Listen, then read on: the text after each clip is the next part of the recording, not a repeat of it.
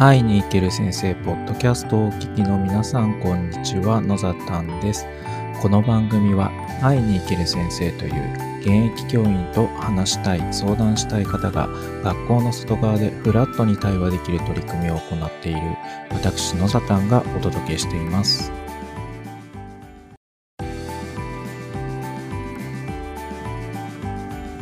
8月25日木曜日です。皆さん、いかがお過ごしでしょうか？えー、高知県は本日、コロナの感染者が3桁に突入しまして、えー、っと、どうなっちゃうんだろうっていうのは、まあ、個人的に不安に思っている部分ではありますね。うん、あの、もう学校現場で勤めていて、実は明日から授業が始まるんですけれども、えー、どうなるのかなっていうのはやっぱり、えー、未知の部分というかわからないですし今まででもいなかった人数感染者が出ているので、まあね、どうなるんだろうっていうのは予想しながら、まあ、進めていくしかないかなっていう部分もあったり、まあ何かあったら、もう、すぐにオフオンラインに切り替えるっていう動きもできるだろうから、まあその準備をしながら、じゃあ、ね、最適解は何なのかを模索していくのが、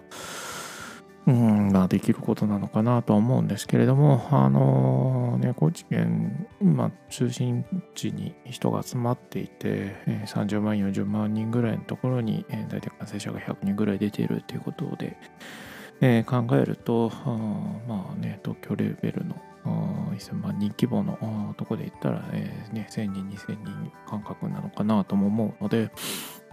ここはね、えー、気をつけていかなきゃいけないなと思っているところです。まあ、そう言ってて、後ろ向きな気持ちで、えー、ばかりでは何も進まないので、えー、まあまあ、できることをコツコツとやっていくことかなと思っているんですけれども、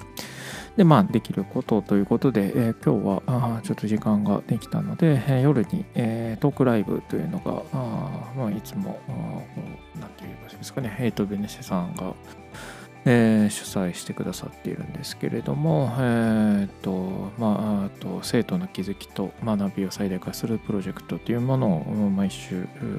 水曜日の夜に今行っていて、えーまあ、時間の合う時に参加させてもらったり、していますで、えー、今日は、まあ、月に1回ぐらいトークライブという形で、えー、何人かの先生と、まあ、モデレーターのベネセの方があ、まあ、進行していくような形の回だったんですね。で今日は学びのサイクルを考えるというテーマだって僕も聞いてるつもりだったんですけれどもあとすごくこう何て言うんですかね。まあ一体その学びのサイクルというのは誰が進めるのかみたいな話でよく、うん、まあ学校現場にもこの PDCA サイクル PDCA サイクルみたいな話が出てくるんですけれどもこれあどう捉えるかですよね。えっと出てきただけでも進歩なのかなと思う部分はあります。えっとうんそうです10年ぐらい前に僕は社会人をやっていて、えー、仕事をしている時には、ま、PDCA サイクルだよみたいな話はあってな何するの？みたいなことを考えるのにこのサイクル大事だよねみたいなのとかはよく出てきてはいましたしまあ、うん、ねえーと、常識常識っていう言い方はあんま好きじゃないですけど、まあ、考える上で大切なこう考え方の一つだよねみたいなのはあるんですけどこれ社会人にとっては、えーと、自分の仕事のタイミングなのでねえーと、と全部自分のタイミングで回せるんですよね。でなんだけど学校って結局教員が PDC 考えて、まあ、教員が考えるっていうのは変な話ですよね。よく考えたら PDC サイクル考えるのはやっぱ当事者なので主体は誰なのかみたいなところがやっぱ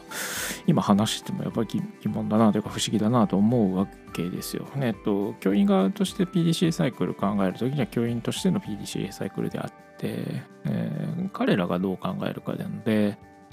その考えた対、えっとまあ、生徒たちが考えたとしてもですよね。そのサイクルを回すタイミングとかサイクルのこう回転率というか回転の、まあ、サイクルの時間ですよね。それは人によってそれぞれなのでやっぱ変わってくるんじゃないかなと思うんです。あそんな話をしてたり、えっ、ー、と、まあ、えっ、ー、と、今日僕が印象的なのは、やっぱ共通言語は何なの、何なんだろうね、みたいな、共通言語持ててるのかな、みたいな話がやっぱりあって、あの、なんて言えばいいですかね、その、まあ、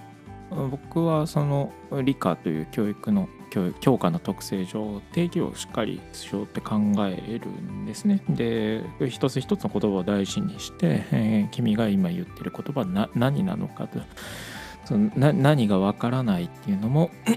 あの、うん、何を使うのかっていうのも何で答えるのかっていうのもやっぱり専門的な用語が出てきたり、まあ、日常使いしないような用語が出てくるのでまあ、意識してもらうことで、えー、意識して言葉にすることで少しこう明確になってくるかなと自分のな分からない部分が明確になってくるかなという思いがあるんですけど、うんと、やっぱ他の教科でもそうで、えー、例えば国語だと感想を言い合うとしてですよね。誰に対して言うのかみたいな時に同級生に対して言う言葉の使い方と教員に対して、まあ、自分の担当の教員に対して言う言葉なのかそれとも、えー、初見さんに対して言う時の言葉なのかっていうのはやっぱ変えていかなきゃいけないよねみたいなことを生徒たちが言ってるっていうのも、まあ、なかなか面白いなと思うしやっぱり教員側がそれに気づけているのかっていうのは僕にとっていいいいテーマだなと思ってうんなんか教員側が 何て言うのかな生徒の側の言葉をちゃんと使えているのか捕まえているのかっていうのはやっぱり疑問に感じることが現場にいて多いんですよね。えっ、とまあ教科の部分じゃない話で言うと例えば、えー、SNS っていう言葉がよく出てきますけど、えーと、教員が指している SNS というのとあ生徒が指している SNS っていうのも多分微妙にずれてる気はしていてなんか LINE が SNS なのかとかインスタが SNS なのかっていうと多分なんか違うニュアンスで捉えてる気もするんですね。でその辺がこうわからないというかつかみきれないのでえー、あ本当はつかみきれないと思うんですよ。だし、えー、その大人側が SNS だって言ってるものと彼ら生徒側が SNS だっていう感じ取ってるものがずれてる可能性はもうめちゃめちゃあるわけですよね。でそこをなんだろう調べもしないというか、まあ、教員側が偉そうにこう偉そうにっていう方はひどいなまあまあまあ上からの目線でみたいな感じでこうね SNS ではこういうものなんだか危ないんだとかなんだかんだ言ったりしますけどなんかそこと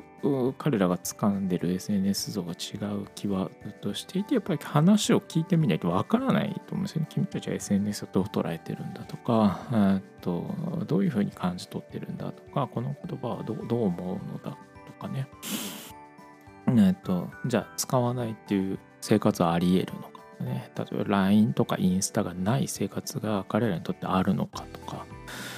まあ、なかったらない何か別のもの使うんじゃないの？みたいな話ですで大体そうだよみたいになるし、えー、中学生が思ってる部分と中学生がよく使うプラットフォームの部分と高校生がよく使うプラットフォームでやっぱずれてるし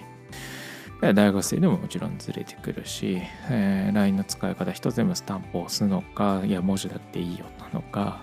既読ついたら OK だよねっていうふうに捉えるのかっていうのもそれぞれ違うわけで。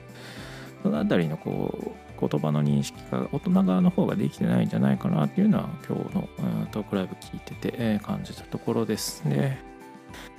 今日はなんか人数はそんなに多くはないようでしたけれども、えっと、すごく僕にとっては刺激的な話でしたし、えー、話す機会も少しいただいて話もさせていただいたしうんなんか毎回この生徒の気づきと学びを最大化するプロジェクトは本当に勉強になるなっていうのと現場の先生方とこうまあね学校の枠を超えて、えー、ざくばらにお話できてほとんどの方がねえっと本当にえっとなんだろうアンミュートの状態で意見をわーってディスカッションし合って顔も出しながらできるっていうすごくいい場だなと思っています。本当に、えー、そういう場を作ってくださっている、えー、企業の方には感謝をしていますし今日はあの何、て言うんですかねあトークライブだったので、えー、と普段このプロジェクトに参加している方ではなく一般の方からも一般の方って言ったら変ですけど教育関係の方とかも多く聴取されていたみたいで、えーと、そこで知り合った方とか連絡逆にいただいた方とかもいて、えー、オンラインでつながることってすごく、うん、ありがたいなと思いますし、えー、教員だって、えー、だってっていう方変なんですけど教員もそうやってつながっていって、えー、ていうんですかね人の人と人とのつながりっていうのを大事にしていけるなっていうのを改めて感じ取ったところです。でなんて言えばいいかな。あのそういったこうななんだろう。場面っていうのがあのなんだろう。何年か前は教員は作れないのかなと思っていたり、えー、教員じゃなかった頃社会人の頃は教員だとできないことがあるって断言してたと思うんですけど今この時代になってインターネットがあものすごく、えー、なんだろうな。当たり前のように手の届くところにあって、えーね、スマートフォン一つあれば通信できるようなそういった環境が作れるので、えー、時代も変わってきてるしじゃあ時代が変わってきてる中で僕たちは一体何ができるのか教員って何ができるんだろうでそこで出てやっぱり何ですかねその学ぶサイクルっていうか学習サイクルっていうのは一体どうやってるんだろうとか自分の学習サイクルってどうなってるんだろうとか、えー、それは自分が高校生の時のサイクルはどうなってるの？自分が今のサイクルっていうのはどうなってるのと？じゃあ今の時代に生きている高校生中学生の学ぶサイクルっていうのは一体どうなんだろうとか。でもそれにそれも人によって違うし。じゃあその人によって違うっていうのを見つ見つめるというか、えー、認めていくには、えー、どうしたらいいんだろうかみたいなことはやっぱりずっと考えていかなきゃいけないのかなと思いますし、えっ、ー、と、なんか一人では考えててもわからないこといっぱいありますけど、えー、なんだろう、クリエイティブな方々が、えー、こう、だか、なんていうのかな、クリエイティブな方々と意見を出し合ってる中で自分の中でつかめていく、あ、これが答えかもしれないっていうふうにつかめていくっていうのは、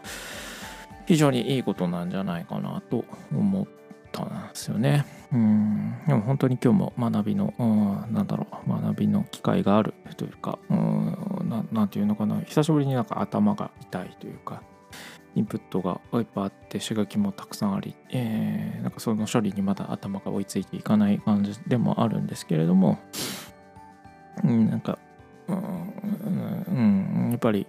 こうやってオンラインで人とつながって意見を言い合えて、えー、でまあ知った顔の先生方がいるのでこちらのことも理解してもらえるしお互いにこう認め合いながら意見を積み重ねていける。なんか積み重ねるっていう表現がいいと思うんですけど積み重ねていってそれぞれがこう見ている世界をかこう拡張していくようなあそういった時代が来ているので、えー、と改めてもっともっと一教員としてできることは何だろうとか現場にいる立場として何かできることはないかなっていうのをまあまあもっともっと深めていきたいなっていうふうに改めて思いました。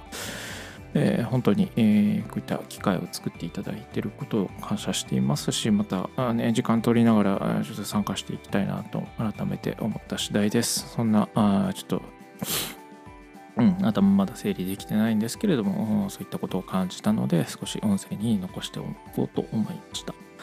そんな形で今日は終わりにしようと思っております。聞いていただきありがとうございました。それではまた。